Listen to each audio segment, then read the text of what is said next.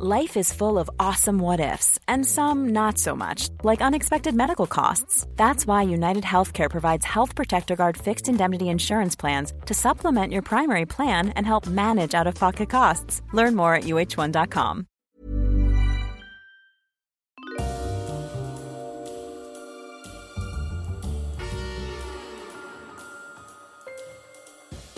Ladies and gentlemen, welcome to Histories of the Unexpected, the show in which we demonstrate that everything, simply everything you could possibly think of, has its own history, like braids, aunts, and garlic. Mmm. Do you know, I would love to do the history of garlic.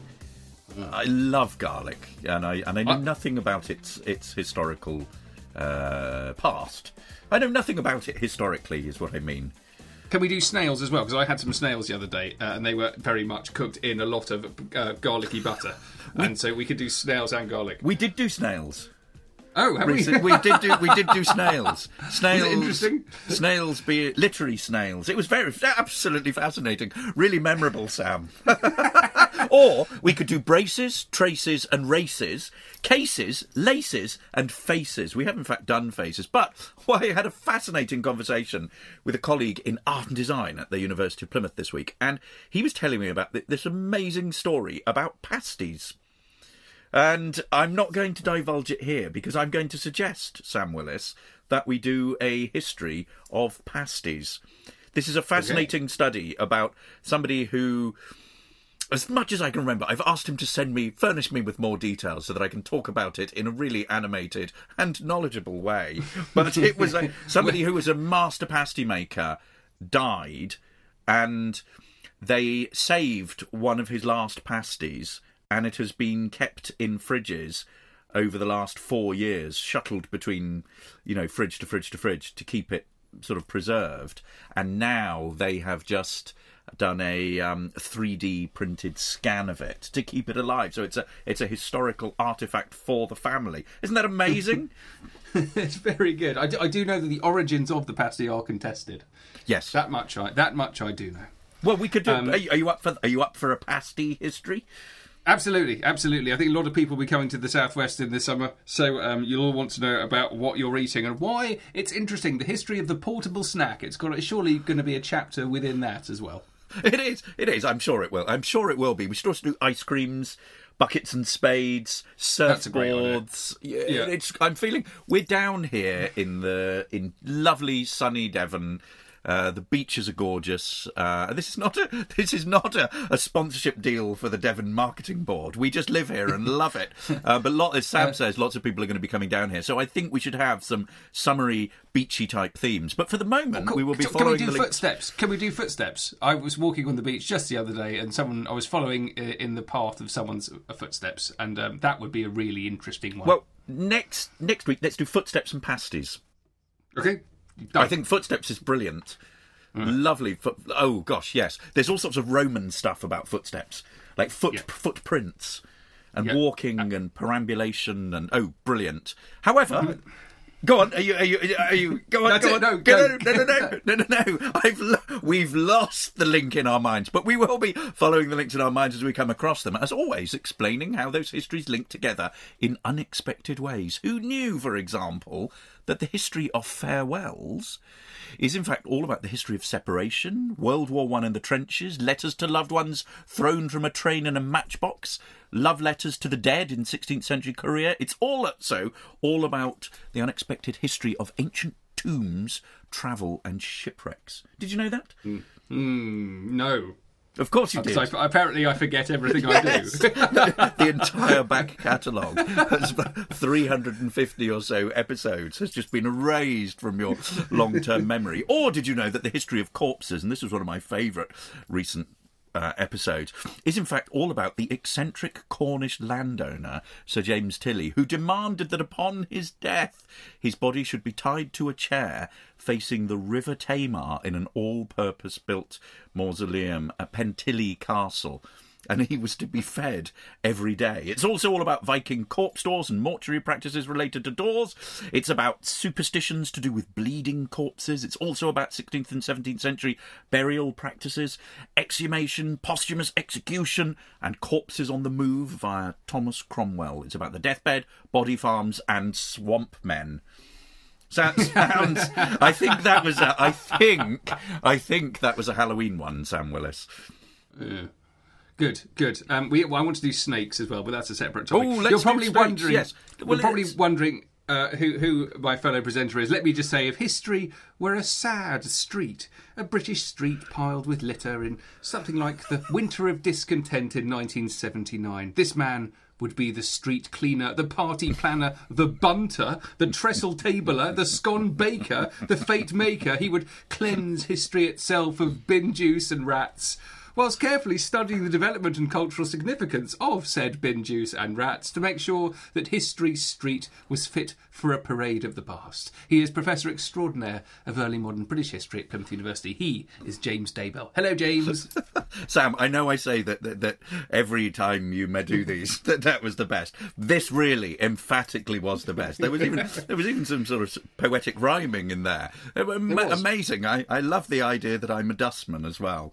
Um, you know, and that, that history history is really a sort of sweeping through the garbage of the past, which in a lot of ways it is. However, you may well be wondering who is that unattributed voice so ably helping Daybell co-pilot this very episode. Well, let's just say that if he were a street party related historian, he'd be organising said street party, and having been lucky enough to te- attend such spectacular occasions, I can only attest his organisational prowess. It's historic. His generosity and bonhomie, something out of the past, and his sum- the sumptuousness of his spread is worthy of legend. No limp cucumber sandwiches of the historical world here, I'll have you know. It's the historical famous adventurer himself, Dr. Sam Willis. Hello, everyone. Um, uh, wonderful. We're doing street parties. I have, uh, in spite of the introduction from James, never organised a street party. Um, but we are doing it because we've been inspired. This is part one of two parts, I should say. We're doing street parties today. We're doing bunting as well. That's coming up because all of the streets in the UK, uh, if you're listening in America or Australia or wherever you might be, uh, all of the streets in the UK have been covered in small triangles of flags, which is something the British do, uh, particularly so where there's anything royal to celebrate. And um, with the Queen's Jubilee happening very recently, uh, the whole country has become bedecked with uh, bunting, and everyone has been having amazing street parties. Uh, crowds have thronged the sides of the streets. In fact, they were doing so so much the other week. I took my son up to the theatre, went up to London, um, and we we stupidly chose to go to a theatre just off um, Trafalgar Square, where all of the UK was standing around to watch the fake Queen go past in her carriage. So it was um it was quite stressful. It was, it going against the grain of it of the, the biggest street party in the UK became quite stressful on that day. However, that's why we are doing street parties and bunting. Um, James, I, I suspect you went to a street party. You're a I, kind d- of I was about to guy. ask you. Did you did you attend a street party? It sounds it sounds like No. you, you're allergic to street parties. I'm allergic to street parties, but I, I suppose I did attend one in that I was in London and it was quite fun once Yes. we'd left the theatre and we'd actually got there on time. As you can imagine, I embraced street parties with great sort of gusto. In in fact, I went to two. One was a sort of one was a street party, a sort of formal street party, Topsham's Long Table, which if you've never been, this is an almost annual thing. It was delayed during lockdown, so they couldn't have it. But the streets of the village, the beautiful village uh, along the banks of the River Exe near the estuary there, um, uh, they are just lined with trestle tables, and everyone comes out uh, with all their sort of fancy wares. There are tablecloths everywhere. There, there is bunting. There's balloons. There's ornate china on certain tables. Uh, On our table, we had a an ice box with a bottle of champagne in it. The ice box was in the shape of a top hat. Which was extraordinary. So I had fantastic time there, but also uh, attended a, a picnic in the park, uh, which is sort of a street party, but not a street party. It's a sort of an opportunity to sit in a deck chair uh, and and consume uh, champagne uh, from three o'clock in the afternoon. The most extraordinary thing about this was that the the conversation was all about this two million pound house that had just been sold. uh, that was formerly the public toilets of the park.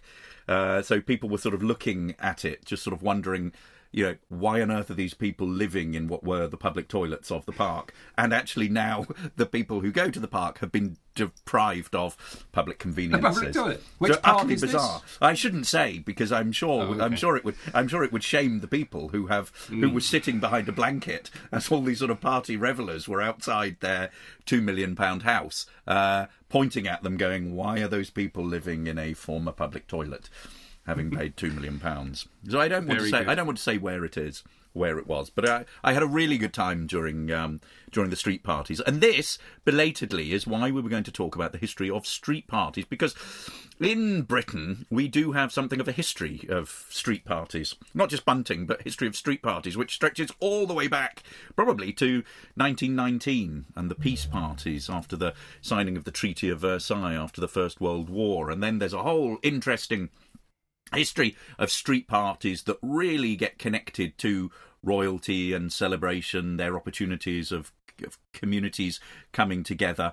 Uh, there's a really interesting uh, visual and oral history of these occasions. There's an interesting food history of them, but I also want to go to block parties in the US, uh, in particular to Madison, Wisconsin, and a famous block party in 1969 uh, in that was rebelling against the or protesting against the Vietnam War. So that's where I'm going to go on my little sojourn today. Very good. Let me. I'm going to start um, by by talking about quite an important word in the phrase "street party," which of course is street. Uh, so you you can't have a street party unless you've got a street, and that is more interesting and more significant than you might think. So. I mean, I suppose there's a definition. I mean, if you have a kind of a fantasy vision of what a British street party would be, to me, you've got a tarmac road, you've got a couple of pavements, you've got maybe lines of terraced houses, and then, as you described in Topsham, you've got tables out there and lots of food and stuff. But um, the, the requirement, I think, is that you have um, essentially lines of housing, and so it- it is really linked with the development of terraced housing in the UK. Uh, which is uh, all to do with the clearing of slums at the end of the 19th and early uh, first quarter of the 20th century. So, when you're looking at lines of straight lines of houses, you've got to kind of imagine what was there before and why it was removed. And I suppose if you think about somewhere like the East End of London, where there would have been endless warrens of little, um, little not, um, alleyways rather than broad open streets, which can accommodate large numbers of people, um, you realise how. Uh, urbanisation, the development of towns and developments of cities is crucial to street parties. It's also, of course, linked with war and it's linked with confidence. Um, and what got me thinking about this were the terrible pictures coming in from Ukraine. So you can only have a street party if you physically got a street, i.e., your street has not been destroyed. Um, and certainly the Russians are destroying a great deal of streets in the Ukraine at the minute. And obviously, this applies to the Second World War, where it's very difficult to have a street party just after the Blitz in certain parts of London, certain parts of the UK, uh, certainly in Exeter, where I live, um, where the middle of the town was completely flattened, um, destroying essentially the high street. Not very many. Um, uh, uh, of, of the uh, traditional uh, buildings and shops were left after the war, and that really applies to Plymouth as well because it was near the naval base. Um, so if you go and look at those towns now, then both have got huge modern centres, and those modern centres are there because they were bombed by the Germans, because those streets were destroyed. Um, so uh, it's really interesting just thinking about the. You've got to be confident. You've got to feel safe that you're not going to get bombed by a howitzer from someone 20 miles away. Now, this is all also our understanding of street parties and how they've developed is linked with the early history of people studying street parties, which has its own history. It's a, a very clearly defined thing. So after 1945, there are a couple of really important people here Judith Stephen and her husband Nigel Stevenson, and they spent a bit of time in Bethnal Green in London's East End. They lived there. I moved there in 1945 after the war. They were historians, uh, anthropologists. Uh, Nigel himself, particularly, was a photographer. And this is at the same time where something called mass observation uh, has been running for about 30 years. It's a big government funded. Um, uh, social study program, and it's still going now. It was revived um, about 1990 or so, uh, and that has told us a huge amount of detail about um, how people went about their daily lives for the very first time. And the photograph, uh, the photographs taken by Nigel are, are wonderful. The the main institute though that really started studying street parties was the Institute of Community Studies. It was founded in 1953, and they were particularly interested in street parties. So 1953, and this is all to do with the Queen's coronation. It comes back to what we're talking about now. We've got her jubilee, but um, 1953, you suddenly have uh, uh, mass street parties, and they really are a relatively recent um, ritual. There are a few street parties um, to celebrate the Golden Jubilee of Queen Victoria in 1887, a few after the First World War, but they only really properly become uh, um, officially recognised or sanctioned as a phenomenon, I suppose, um, with George VI's coronation in 1937. Um, and then there are lots of interesting relationships with the police who have to get involved, who have to guarantee the safety of people who are crowding on the streets. You've suddenly got the, the rise in the introduction of barriers, which is a new thing. So when I was up in London, all of the streets were barricaded off, they were barriered. Um, and that's all to do with social control and the way that the police organise mass demonstrations and also mass celebrations. So a little bit of thought there, James, just to point out that um, there is a really uh, a fascinating history of historians studying street parties, and you can do no worse than looking at the photographs of Nigel Henderson from Bethnal Green in the East End of London. Oh, I love that, Sam. And it connects to what I was going to talk about, one of the things that I was going to talk about, because I think one of the things that really keeps history alive it's not just professional historians like us, uh, but it's also these community historians. So it's people who are themselves genuinely public historians. And there was a brilliant project that I came across, uh, which goes under the the website uh, streetparty.org.uk, and this was a project uh, which was archived in 2013. And it was an attempt to gather as much information, oral history, images, videos of memories of street parties throughout the 20th and into the 21st century. You know, um, and particularly with the with the sort of um, the sort of royal celebrations in the the early 20th century. But it's got it's got a collection of photographs. It's got a collection of YouTube videos. It's got some oral history records, and it's a great place to go and start looking at the visual evidence in particular. Uh, and it goes back to the 1919 peace teas for children after the First World War. This is a period when a lot of children were orphaned, partly because parents parents were killed, but also remember the Spanish flu wiped a lot of people out. Um, they there are uh, pictures for photographs from um, from London on the 30th of August 1919 uh, in Fulham. Um, families all sort of getting around, flags and bunting and tables and food. Um, and then we get to the Silver Jubilee of George V.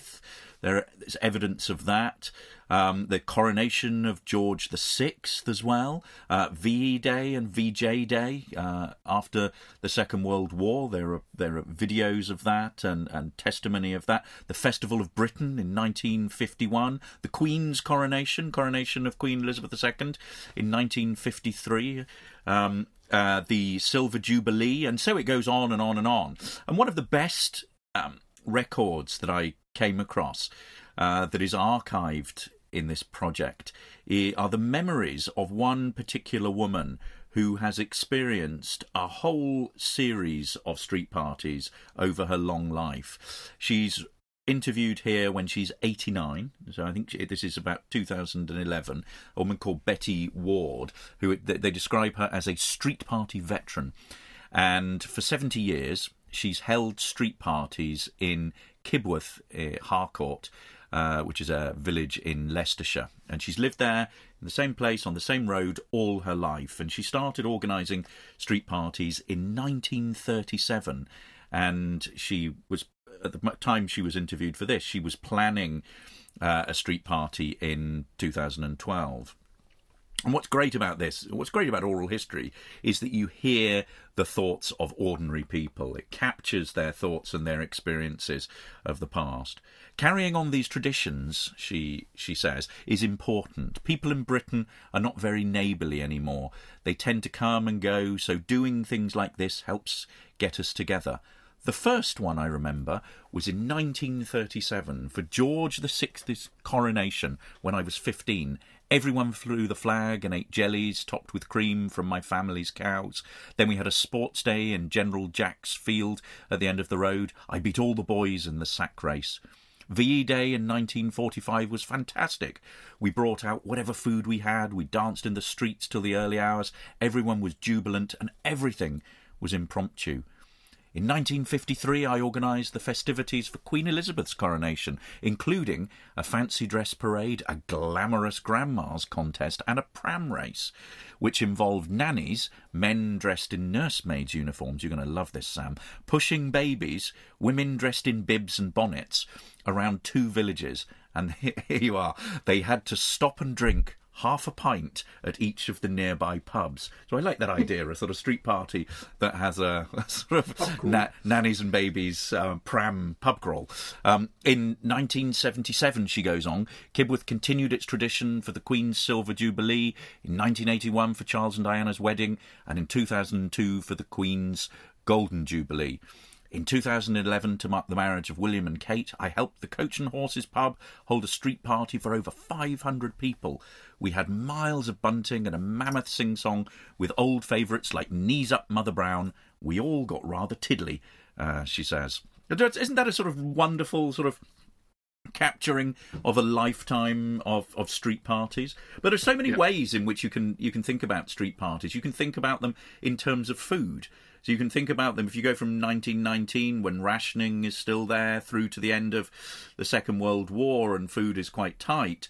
You know the kinds of things people are are eating tend to be you know relatively simple they're things that are scratched together. And then as you get to 1953 and we're thinking about the queen queen elizabeth ii's coronation things are getting a little more elaborate. And this is when we have the invention of coronation chicken um, which is invented at this at this this period, which is a little like sort of cold curry mayonnaise. Um, and there survives a celebration dinner menu, coronation dinner menu from the Goring Hotel, uh, which is just round the corner from Buckingham Palace, from the 2nd of June 1953, which is the most amazing one, two, three, four, five, six, seven course uh, meal, starting off with salmon fumé uh, consommé, fillet of sole, tournettes royale, blanc de poulet, Elizabeth, salad, uh, asperge, um, and then parfait and uh, Windsor strawberries with petit fours. I think I'd have quite like to have gone to that meal meal myself. But then think about how think about how um, it's weird the French kind of fetishism of that. It is, isn't it? What's going on there? cordon bleu. Um, cordon bleu. It, yeah, but yeah, it's a real kind of 1950s thing that the the, the French. The, the the, the the peak of of of um, culinary skill or sophistication it just has to be French. I will I will make myself super unpopular now, uh, but I would I would say that British cuisine has only really hit its stride in the last two decades. You know, post post um, you know Gordon Ramsay generation, that sort of. Um, and, and, people will kill me for that. But actually, when I the the kind of food that was available to go out when I was growing up was atrocious in comparison to the kind of food that you get in France uh, or Italy. And so I, I think there I think that's why you know we've had a real sort of um, discovery of of homegrown cuisine here that I think rivals any sort of cuisine uh, in the world. Uh, and you think of all the brilliant, talented chefs that you've got nowadays. The 1950s, I think, you know, eating somewhere like at the Goring Ho- to- Hotel, you know, fine, and but but you know, you've got sort of you know uh, trained French chefs, you know, Mm. and, and that sort of cordon bleu was the was the the thing, and and now I think we've got a a sort of range of different uh, styles of cooking. You didn't want to send me off down this sort of culinary route, but a range of sort of styles of cooking, much more um, cosmopolitan, world foods, fusion cooking, different styles. And all I was going to talk about was actually the the kinds of sandwiches that people might have brought along to parties in the 80s and the rise of the rise of those sort of disposable snack foods and things that you know and crisps bags of crisps and Kit Kats and things coming along. Um, interesting about interesting to think about what lockdown did to food in street parties as well. You know, and rather than people having sharing platters, uh, people would have would eat much more individually. So possibly finger food that you wouldn't need to to sort of share plates uh, and things. But that's to sort of take us on a completely ahistorical uh, tangent, I think.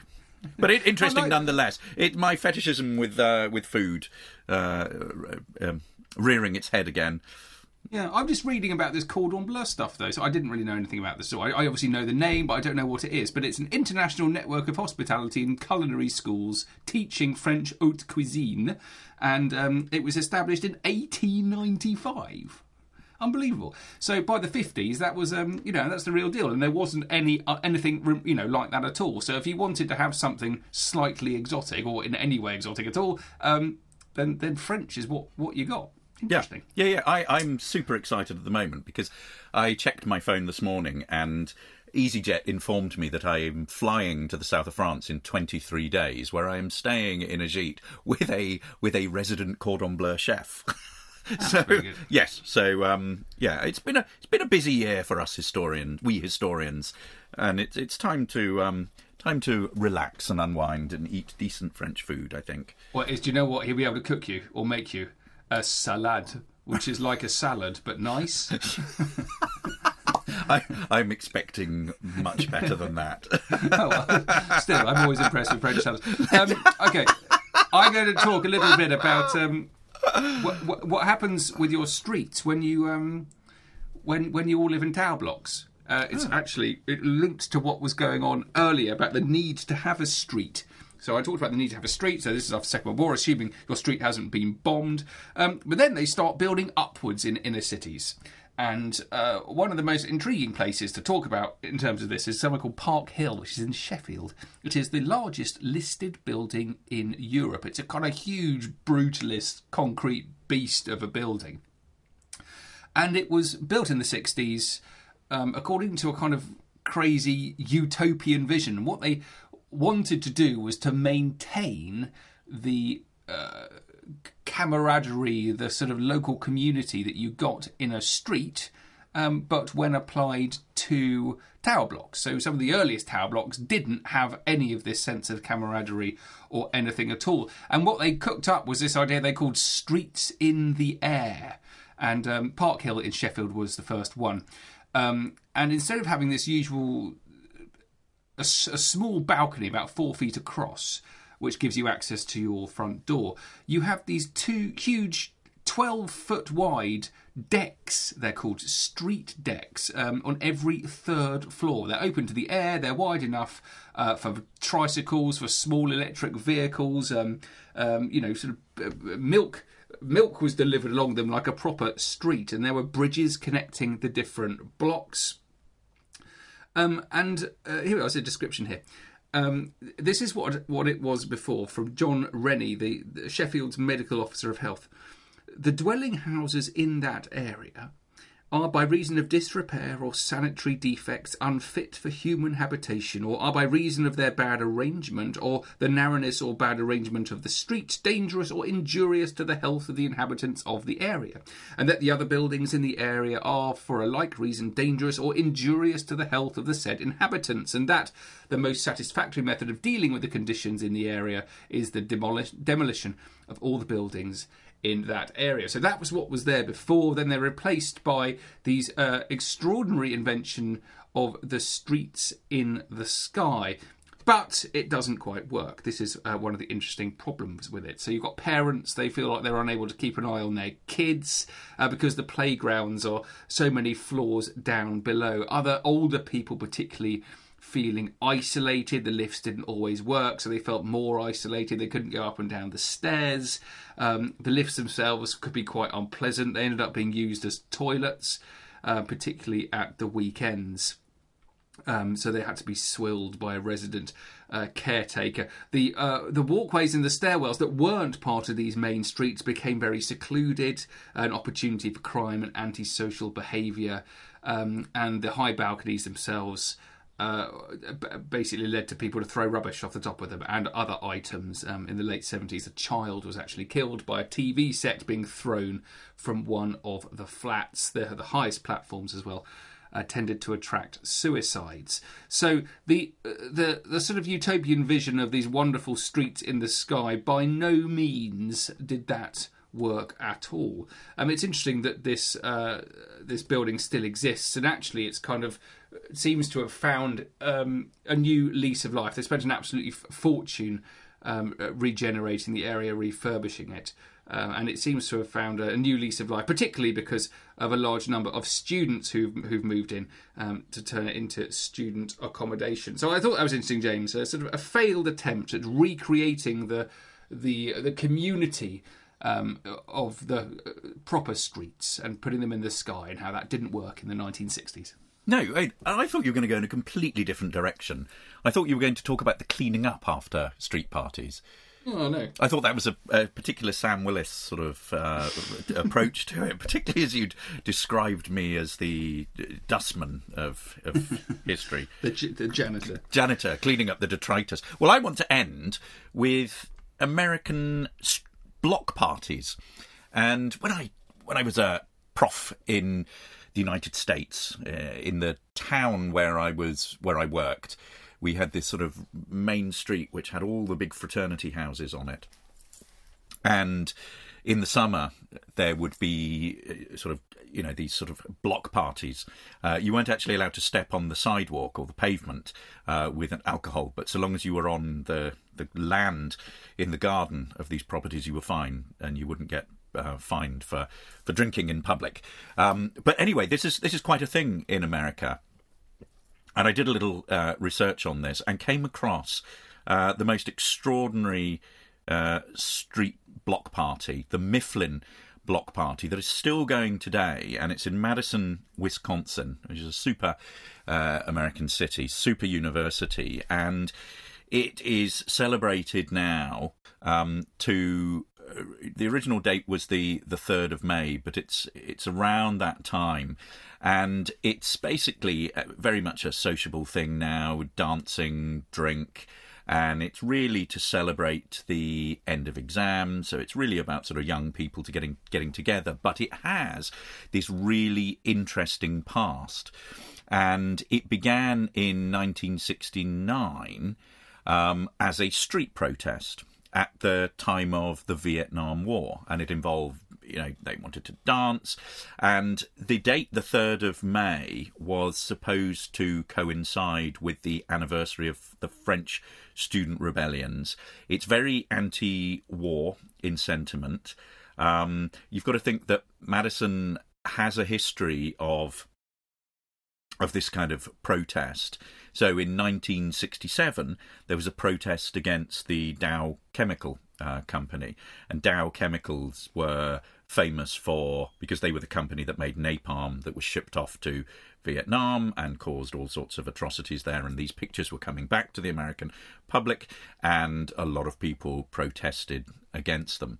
Um, thousands of students occupied and you know one of the the local halls, and so this this event sort of starts off uh, in this particular part of of Madison uh, around the Mifflin area, uh, which is an area where you know you can define it as a very countercultural community. So it's full of students and, and basically, you know, people who are seen as hangers on in society. So people, this is the sort of free love movement, experimentation with drugs, blah blah blah blah blah, all that kind of thing. So very much it's a it's a place where there is a cultural revolt, there's radical politics, there's social protest, and in the the spring of 1969 people want to get together and start planning a you know what is going to be an event, uh, and the authorities worry that it might get out of hand.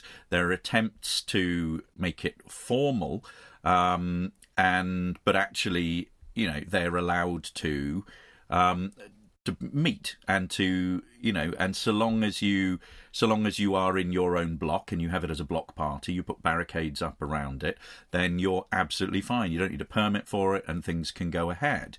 Um, there are adverts put in or there's a notice put in one of the local newspapers um, which i thought was really interesting sort of you know um, saying um, it's a notice in the Daily Cardinal about a week or so before, uh, which says, "Why don't we do it in the road?" Question mark. 4 p.m. until dot dot dot dot dot. 400 um, uh, block West Mifflin. Be there. Off the piggy. Roll your own reality. Bring, share, food, fun, drums, dogs, and you can imagine what is gonna what's gonna um, what's gonna come. The the local chief of police, uh, Emery, sees it as something that is contrary to policy.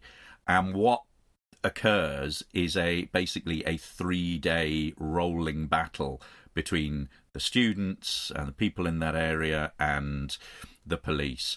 And it starts as a gathering uh, in 500 block off West Mifflin uh, early on the Saturday afternoon. There are bands there, they're on porches, people are sort of hanging out, playing games, dancing until around 4:30 when a, a police car comes up and it orders over a loudspeaker to for the crowd to disperse.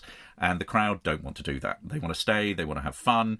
The police then turn up in huge numbers dressed in riot gear to break everything up start pushing people. Officers line up on the curb. So there, there's all sorts of of violence. They have they start dispersing people with tear gas. It spreads into uh, onto State Street. It's over three nights. Rocks are thrown. All sorts of violence come out. Um, and there are in the Capital Times, the local newspaper, um, there are uh, some reported scenes of violence, which include on Saturday night. Um, um Madison bureau chief uh, watched as policeman uh, separated from as a policeman was separated from his group and pulled his revolver at students who had him cornered for example. Uh, there's a national correspondent for the Associated Press who reports observing nightsticks coming down on the bodies of male students trapped by policemen inside 16 North Bassett Street after students had yelled at the police. Um, a frightened, another one, a frightened um, Dayton Street residents threatened students with what they thought was a shotgun. Um, Takeover reported the following tactic students with baseball bats ambushing police who were chasing people between buildings. And as the battle grew, um, police came to rely more and more on tear gas to get rid of the crowds. So there's a real sort of, you know, real tension there. There's a very strong mayor, Mayor Dyke, uh, in in control of the city at this time. University officials and the mayor uh, try and try and reason with the with the students, try and tell them that they can come onto university property and hold their dance there. They try to encourage them to elect leaders, uh, and so that they can have people that can they can negotiate with.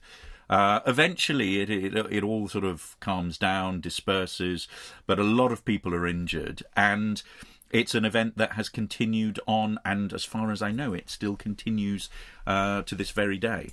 Um, but there we are, Sam. Uh, a sort of a very different kind of street party, a street party of protest, which is very different from the kinds of street parties that we were talking about connected to the Jubilee, where it is all about getting together, it's about healing, it's about community spirit and building that kind of um, that sort of camaraderie with your with your with your neighbours. Fantastic stuff. Um, really, really interesting. What a wonderful topic we have come across here. James. Who'd have thought it, Sam? Yeah. Amazing. I haven't even talked about um, sound systems and them being imported from uh, from Jamaica, which is why you end up with things like the Notting Hill Carnival and really, really loud music, a proper fun party. None of this sitting around having scone stuff. You just smoke a lot of weed, drink a lot of lager, and do a lot of dancing. Fantastic.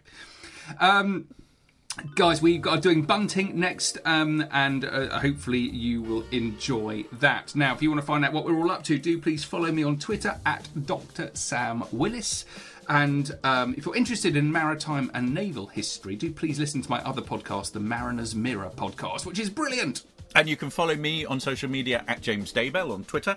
Uh, you can follow Unexpected Podcast at Unexpected Pod on Twitter. We are also on Instagram and Facebook, so come and check us out there.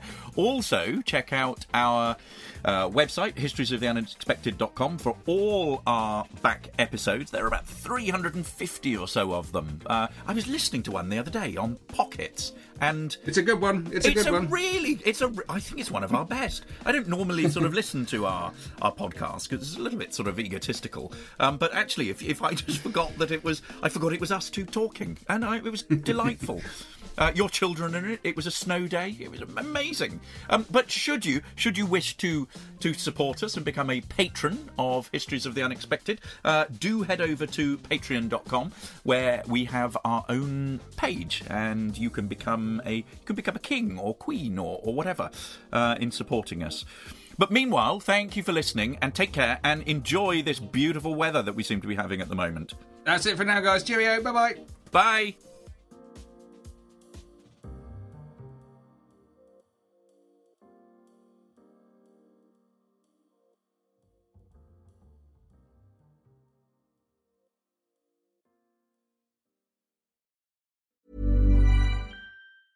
Hi, I'm Daniel, founder of Pretty Litter. Did you know cats tend to hide symptoms of sickness and pain? I learned this the hard way after losing my cat, Gingy. So I created Pretty Litter, a health monitoring litter that helps detect early signs of illness by changing colors, saving you money and potentially your cat's life. Pretty Litter is veterinarian developed, and it's the easiest way to keep tabs on your fur baby's health right at home. Go to prettylitter.com and use code ACAST for 20% off your first order and a free cat toy. Terms and conditions apply. See site for details.